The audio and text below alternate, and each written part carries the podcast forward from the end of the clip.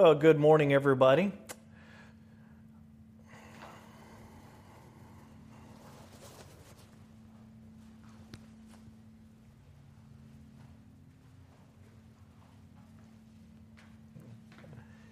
Well, good morning, everybody. We hope you're all doing well this week. Uh, I just want to give you kind of an update. Our plan is to come back in October, and we'll let you know more about uh, all those ins and outs of, of what that's going to look like. But starting in October, we will be back together on uh, campus here. Uh, we're, we're, not quite sure all the details, but we're working on it. So uh, keep praying for that. Uh, uh, pray that we can come back as, as a body of Christ and fellowship together. Now, also, uh, speaking of prayer requests, uh, one of the things I just found out literally right before I came on today to do this is my brother called me, and he lives, uh, oh, I think out near Atlanta. He the reason why I don't know is he just moved. Uh, I think it's Birmingham, um, but he just moved from Tampa literally in the past two weeks and he had to go to the doctor because his arm and leg and all that was going numb and found out he's going to have to have neck surgery where they have to take out a couple of discs and so forth. So, um, so you know, of course, he's kind of you know in that worry mode. So please pray for him. His name is Joshua. Uh, ironic, we're going through the book of Joshua, but uh, pray for him as well, and his wife Sarah, and uh, the kids, and so forth. So uh, it's definitely a, a definitely a time where, where that frustration, that uh, not knowing, that anxiety kind of ramps up. So, as we would all have. So, pray that the Lord would take that down and, uh, and uh, minister to him. In fact, why don't we begin with the word of prayer? Lord, we're so thankful for many things in this life. And although, uh, you know, I'm thinking of my brother Joshua, uh, we're thankful that you're in the middle of this situation, that we are believers. We pray that you would just watch over him, that you would take that anxiety down that you would be there for him, that you would help him through this process, him and his family, and protect him. Uh, pray for the doctors and nurses who go in to uh, help with his surgery, that you would just watch over them and bless them during that time.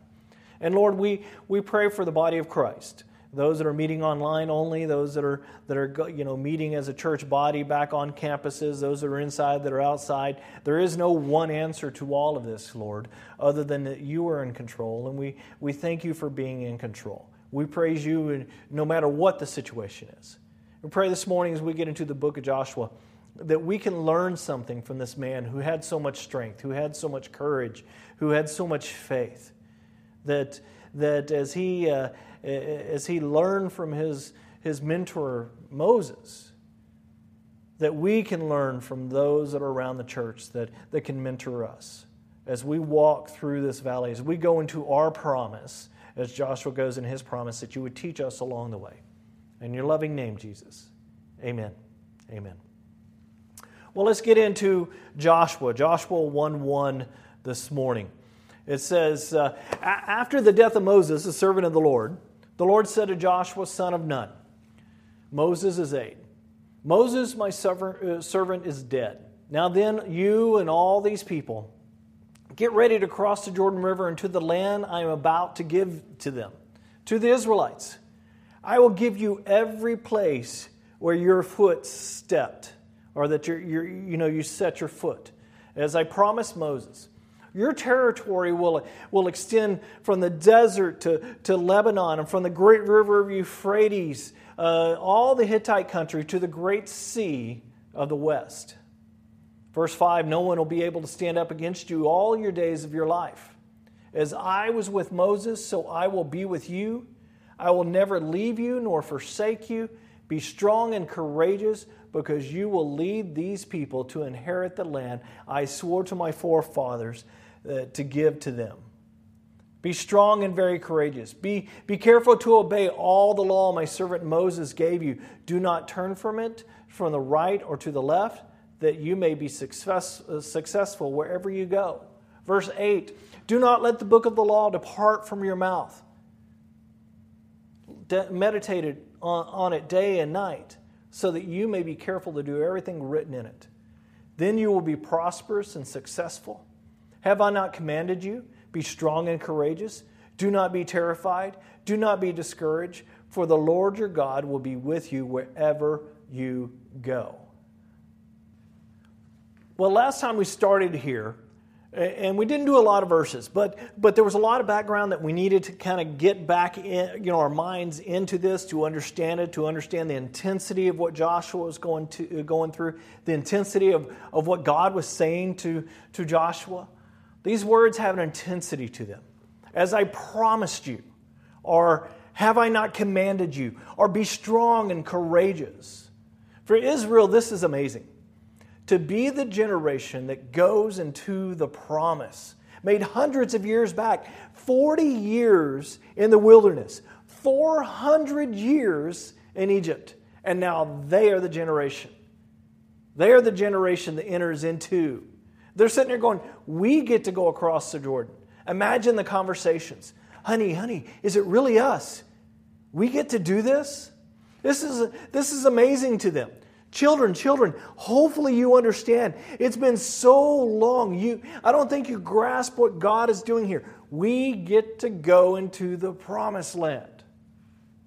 So I'm trying to, trying to relate to this. And all I could think of, uh, you know, all I could think of was, was really two things.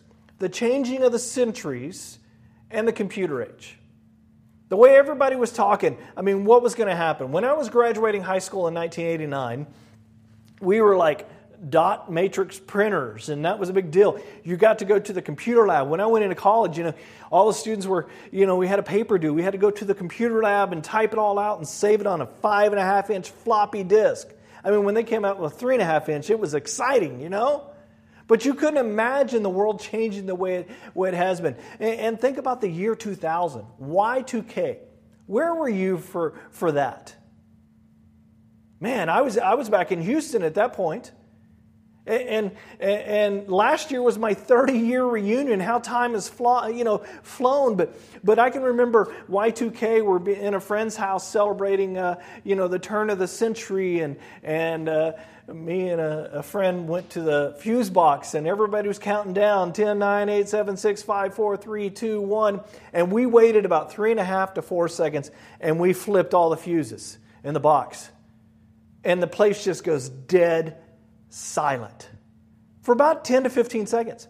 And finally, somebody looked out a window and said, Hey, why is the light, why is the street light on? And then there was a big laugh, and they understood somebody, you know, that we had gone and done this. It was, you know, it was, it was a lot of fun. But, uh, but imagine all the stuff that's happened at Y2K and since then. Imagine all the computer stuff. I mean, we're, we're also the generation of, of computers. No time else in history have things changed so quickly, and we get to experience it. My sons know, uh, more about the computer now than I could have ever imagined. Even my five year old is understanding and playing Minecraft. It's crazy. Now he's watching his older brother and learning from that.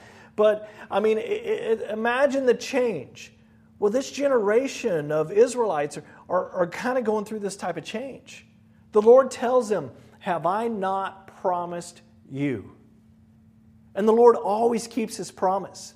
Now, it may not be in our timing. Oh, how we wish it was in our timing. But he always keeps them. He made promises to Abraham. Centuries later, uh, they come true. And this generation for Israel gets to see this. This is a big deal for Israel. But imagine what Joshua is feeling. Joshua has acted as the assistant for all these years, and Moses goes up to the mountaintop, and God comes and tells Moses, I mean, tells Joshua, Moses is dead. The scriptures say that the, the last thing that Moses did was climb a mountain. That's pretty crazy. You know, a friend of mine, uh, um, Bryce Jessup, had just passed away. He, he was a president of, of San Jose Christian College, and then it became William Jessup University. And I got the privilege of working with the man and working along beside him, but working for him for a while when I was at San Jose Christian College. I graduated, went back to school, schooling, and went to seminary, and I worked for the college. And every year, you know, every at that point, every year he was going every summer up to 10,000 foot level up in Yosemite and and uh, and fishing and just loved it up there. And and then then as he got older, it would be every five years, and then it got to be every 10 years. And he just went back up there with his son Jim, and they were were up there at the lake. And Jim went off to do something, and literally Bryce Jessup passed away right there at the 10,000 foot level, enjoying what he had always enjoyed up on the mountain. And that's what Moses did. He climbed the mountain, and the last thing that happened was he died up there. Then God says, Okay, Moses is dead. Now, this is what I want you to do. And if you read the scriptures, you don't get the feeling that Joshua wanted to be the top dog. He was not impatient for it. His actions, his attitudes show that, that he was trustworthy, that he was not seeking something else that was not his. And the Lord says, Okay, now I want you to be the one in charge. He experienced this life for a reason. He had, he had watched and, and participated for a reason. And God was saying, You were at Sinai for a reason. I took you to the tent of the meeting for a reason. You stayed there for a reason. I let you hear Moses and I talking for a reason. This is not just to, to let you have a feel good moment about yourself. I had a purpose. And now it's time for you to become that leader. Many times in Joshua's life, he needed to be strong and courageous, as the scripture will say over and over again. Coming out of Egypt was one. He was a firstborn son, and the sons of Egypt are, you know, the first son, the, the, the top dog of, of the family. They're, they're dying all around him. I wonder if he wondered if he was going to die. Did they put the blood on the doorpost the right way? Did my parents do that the right way? And then he, then he goes on, he was picked as a young commander of Israel's army, yet it really wasn't an army, you know. As the Amalekites attacked them, and for Joshua to see the, the Lord winning battles for them, battles that he knows that they should have lost. Not like he was a rookie. He had seen God in action, he'd felt God's presence, he had experienced it. And now he's graduating to a whole new level of ministry. Back at the place he was at 40 years before. Imagine the feeling. Because 40 years ago, the Lord had, had taken them from across the desert, taken them, you know, it, it took them a while to get across, a purifying time, kind of get Egypt out of their system, and right up to the edge of the promise. And the Israelites looked at the promise and they sent 12 guys in, and one of those guys was Joshua, a young leader picked from the tribe. They went in and they spied out the land. They came back and they said, Man, you won't believe it. This place is great. Look at these grapes. And they brought back different, different food and stuff from there. But the other Israelites, they were afraid. They were not strong and courageous at all. They were scared. And the only two that, that weren't were Joshua and Caleb, who said, Let's go in there, let's take this land. God has promised it to us. So the ratio is one out of six. So, five out of six believers said, It looks great, but we can't accomplish it. It would be great, but we can't do it. And it makes me wonder if the ratio is the same today, or is it even worse? We get to the edge of the promise and even send others in to check it out. What is it like, really, to live the, the Christian life and sitting there? And saying, There are just too many battles to fight to get there. Too much oppression. I don't think we can do it. And the scriptures say the Israelites stood there with Moses and, and Aaron. And they're in the minority. Four men against a million or so people saying, Come on, it's time to claim the promise. With, with, you know, with Israel saying, Let's stone these guys, let's go back to Egypt. This is crazy. This is ridiculous. Our children are going to die, and the Canaanites are right there. Let's not forget the, about the Hittites and the uh, Perizzites and all the other ites, the seven nations that we have to defeat if we go in there. And before it's all over, Israel will have to fight three major campaigns involving 30 battles that are, that are documented. And they took what God had promised them But since there were battles ahead, Israel, Israel became scared and said, No, I don't want to do that. You know, it sounds like my five year old when he doesn't want to do something. No, I don't think so. I don't want to do that. We're going through that at this point with him. He's got a strong will, and it's not a bad will, but it's but it's strong there. And every so often he just decides, no, this is what I'm going to do, and and and that right there, no, that that's not it. And you know, you have to go. Excuse me, I'm the parent. You're the child. When I say come here, you come here. You don't just get to say no. And it's the same way with God. So God, in His anger, as a as a father who's trying to bless His children and the children are saying, We don't want your blessing. This is too hard. So God said, Turn and go back into the wilderness. And he said to Moses, This generation will not see the promise. And in fact, if you turn to Numbers 14, I think it's around verse 30, it says, Not one of you will enter the land I swore with uplifted hand to make your home except Caleb and Joshua.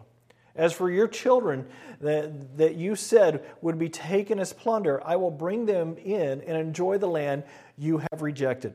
But you, your bodies will fall in the desert. Your children will be shepherds here for 40 years, suffering for your unfaithfulness until the last of your bodies lie in the desert. For 40 years, one year for each of the 40 days you explored the land. You will suffer your, you know, for your sins and know what it's like to have me against you.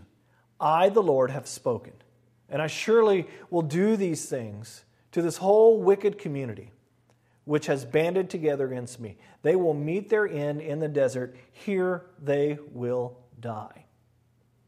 So Moses, in his obedience, led the children of Israel back into the wilderness.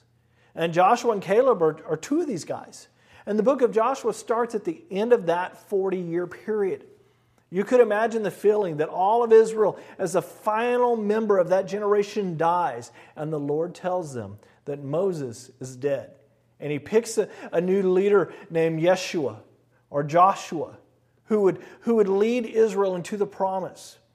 But a year or two before this, Moses commissions Joshua to take over. In fact, in 30, uh, Deuteronomy 31, um, it says, uh, Then Moses summoned Joshua, the son, uh, I mean, and said to him, in the presence of all of Israel, Be strong and courageous, for you must go with the people into the land the Lord swore to their forefathers to give them.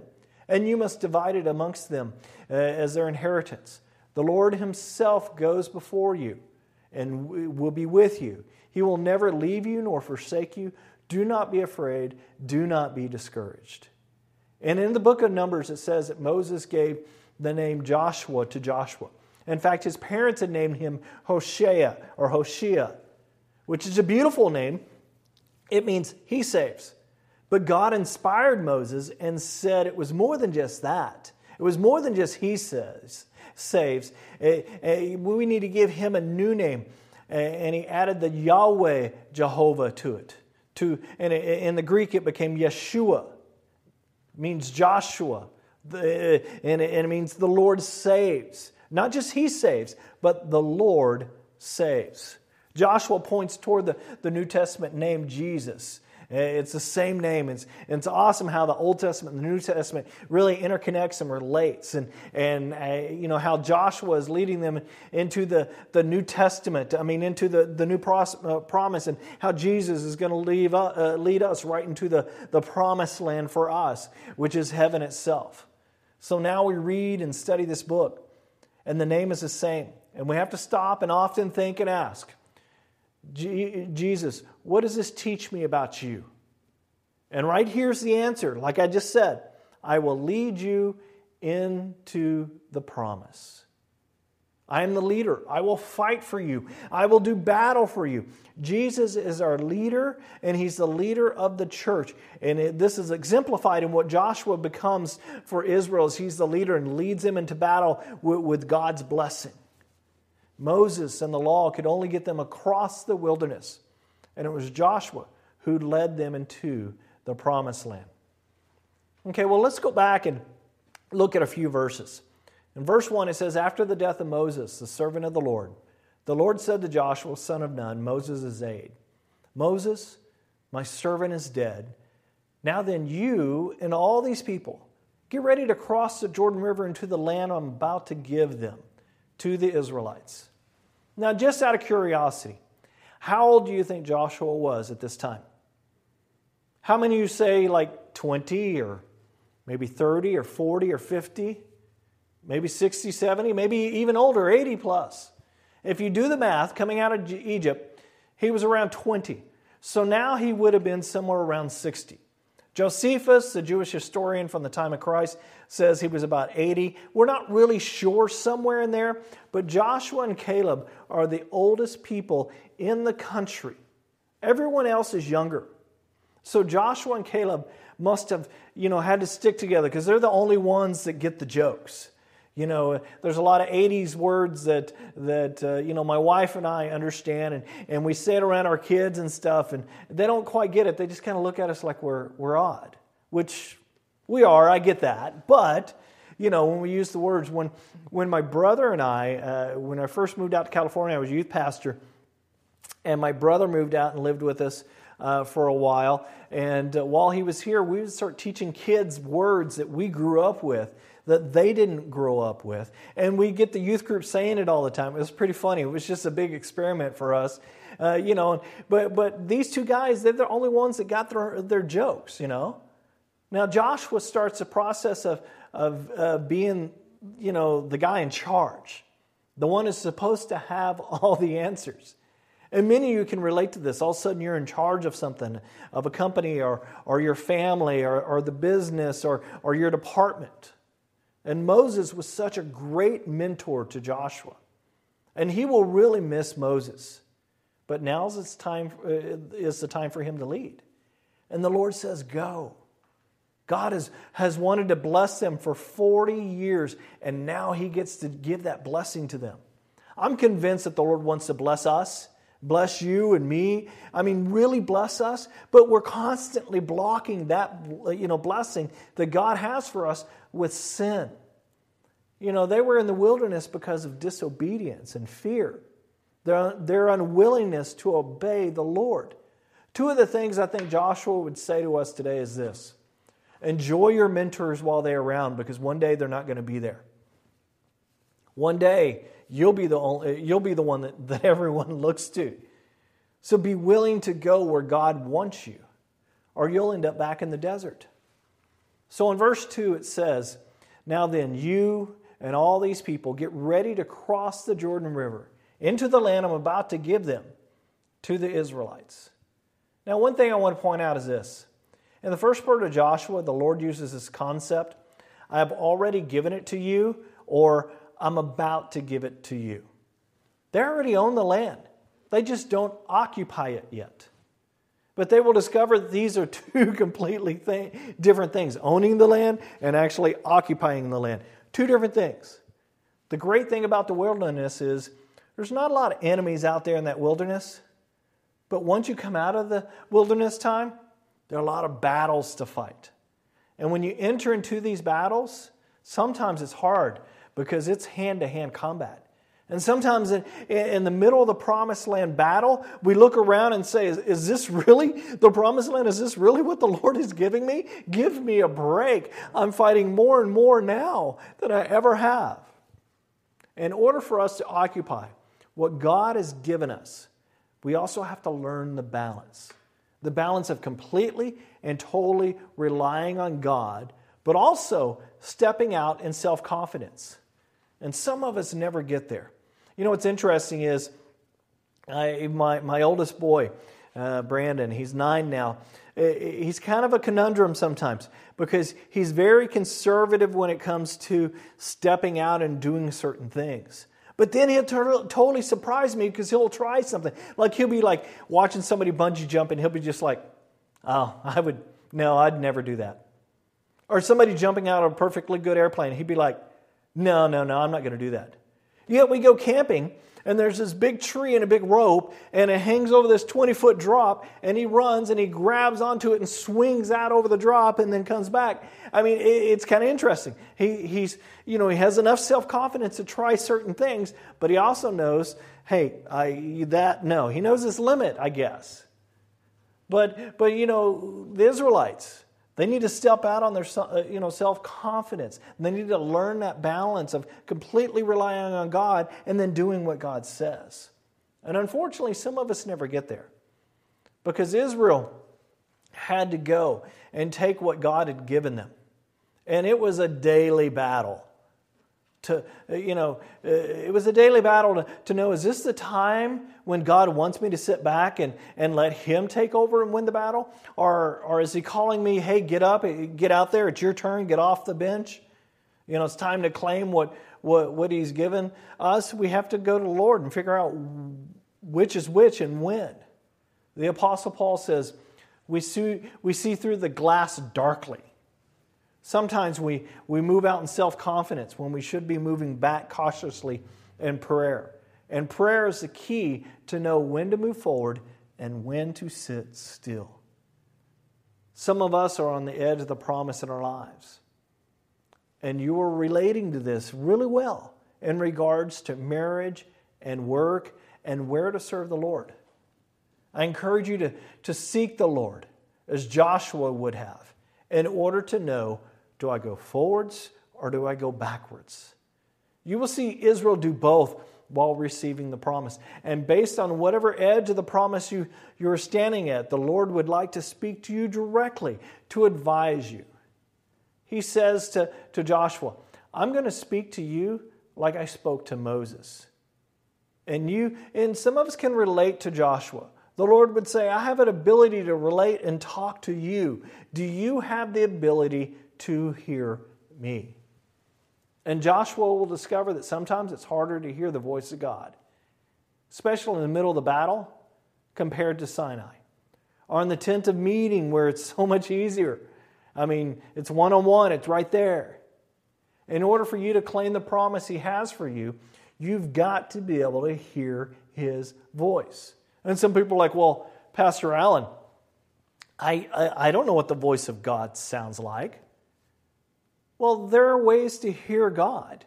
First of all, you can hear, hear Him through His Word, through fellowship and, and Bible study and prayer. Start to get comfortable about what God's voice does sound like. For Joshua, he learned this by hanging out with Moses without God even directly talking to him. But he talked to Moses and, and he watched. So the question is who are you hanging around? Are you hanging around with somebody who has a great prayer life or, or reads the Word of God or, or you know, talks about God?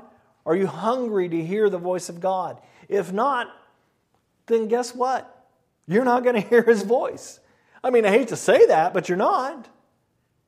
Too easy to let someone else do it, to not press on. Let someone else just kind of spoon feed you. It's just too easy to do. But only those who are hungry will really be fed and hear the voice of God. Maybe the Lord wanted you to hear this this morning, to, to pray this prayer. Lord, I want to seek your face. I want to touch you. Lord, I want to hear your voice.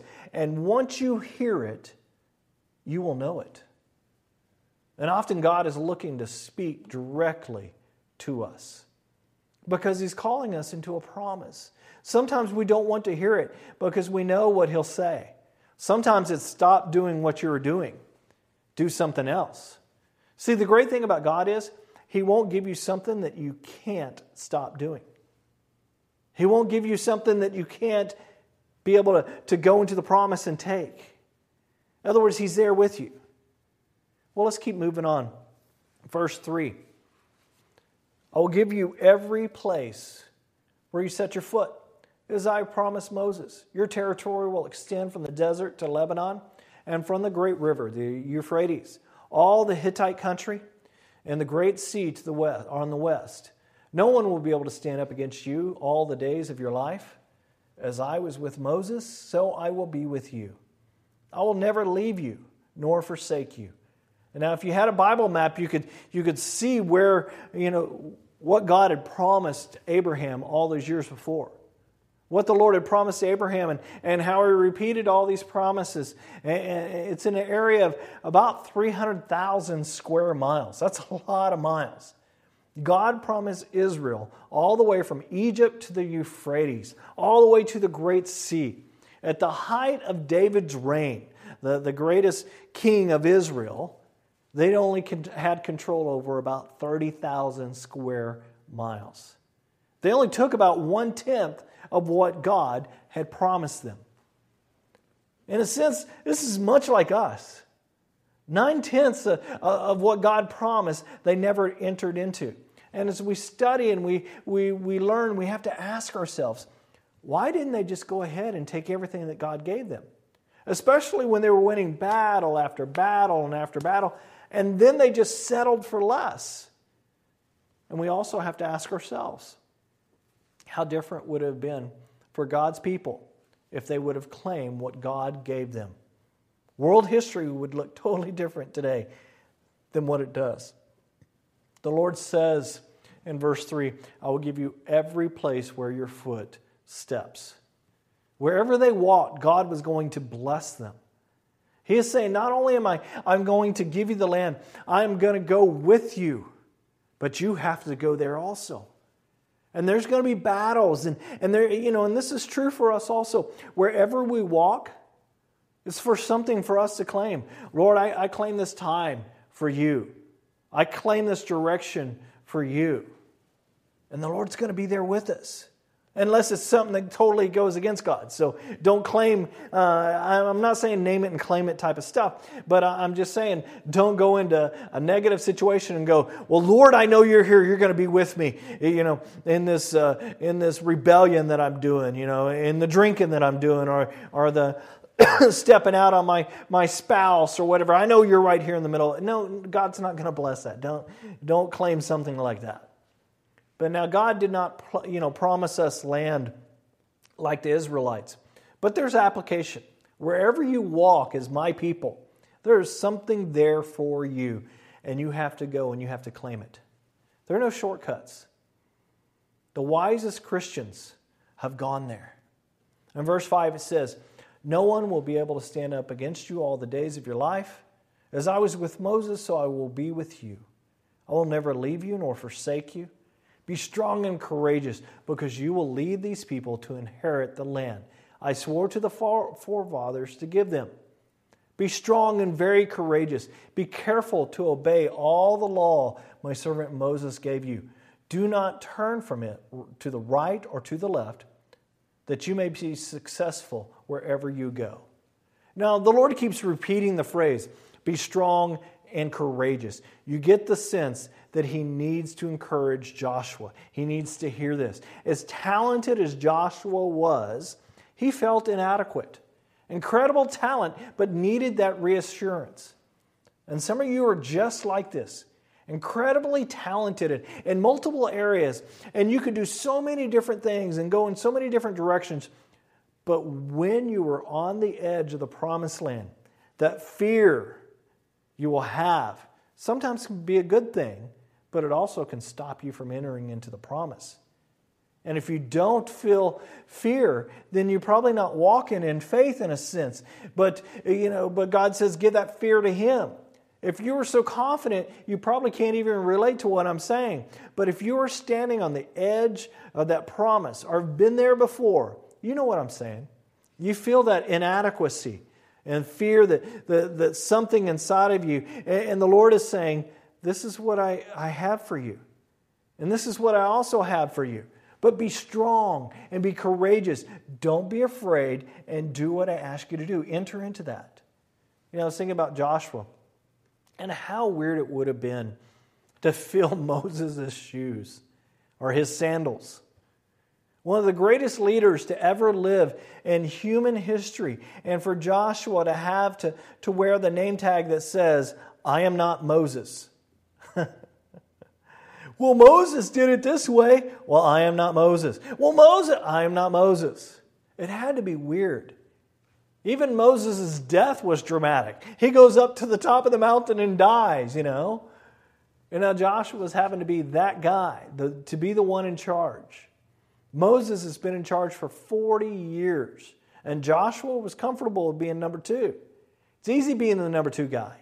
You make some decisions, but you don't have to worry. I love the, the last time I went on a mission trip, I went on the Philippines uh, mission trip uh, with uh, uh you know, our church and Pastor Lewis. And Pastor Lewis was, was in charge, uh, and I just went along, and, and hopefully we'll, you know, we'll have a group from our church to go this next summer.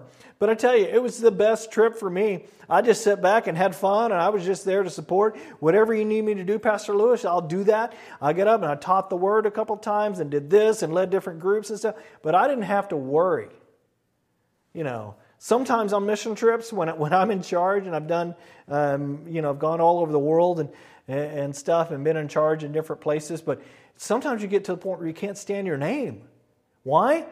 Alan, Alan, Alan, Alan, Alan, Alan. You know, and you're just like, ah, leave me alone for five minutes. No, you don't need to know that right now. And Pastor Lewis and I uh, were, were laughing about this. Uh, on the trip because he was kind of getting that ever so often. Uh, not necessarily that trip; it was a smaller group, but on bigger trips, we kind of, you know, talked about that kind of stuff. But it, it's easy to be the number two guy. But now Joshua, he becomes the number one guy, and he knows how fickle the people of God are. Some here who, who understand sometimes it's easier to have a, a, a nine to five job. And, and uh, you know, I kind of understand this from the standpoint of, of dealing with church and, and so forth, because there's so many different attitudes on what you should choose to do. Right now, you get judged if you're online only. If you're a pastor and you make a decision like we have to stay online only, there are people outside your church that judge you, there are other pastors that judge you, there are church members that judge you on whether on your decision to stay online only. Now, We've talked about coming back in October. Now, we do that, some people will judge you, whether you're doing an outside thing in the breezeway or whether we go into the sanctuary. Guess what? People will judge us either way People in the church, people outside the church are going to judge all of that. Sometimes it's easier just to show up to church and enjoy church and not have to be the guy in charge. Now, I'm not complaining, I'm just trying to give you an idea. This is what Joshua would have been dealing with. I could imagine Joshua saying, no, You're not going to let them treat me like they treated Moses, are you? And the Lord kind of getting that, that half smile. I don't, don't worry about that. But Lord, how about, you know, someone more their own age, somebody that they can relate to? No, I, I want you to do this, Joshua. This, should have been, this would have been very intimidating for him. And the Lord is saying to him, here's the key. And he said this a couple of times study the word. And here's the word that Joshua had Genesis, Exodus, Leviticus, Numbers, and Deuteronomy, and a few Psalms written by Moses. That was it. And he said, study it and communicate it to everyone else. And as you do this, I will teach you how to lead and enter into that promise. And I think about Monday morning for you and the whole week that God has planned out for you. And the word's the same. God would say, Study my word. And then when you go fight that battle at work, or at school or at your job or you know where, wherever you go whatever battles you have i will speak to you. I will be with you in that battle. But whatever wherever you go i will be with you. Be strong and courageous. That's what god is saying to us. Be strong and courageous and how can we be strong and courageous when we study His Word, when we get to know Him, and we understand that He is with us in that battle. Whatever you are going through, be strong and courageous because God is with you, and don't forget that. I want to say most of the time we do. Most of the time we don't bring God into a situation, but we need to. We need to pray for that. Go to God Tell him the situation. He goes, Uh huh, I already know about that, but I'm glad you brought it up. Let me tell you how I want to handle it.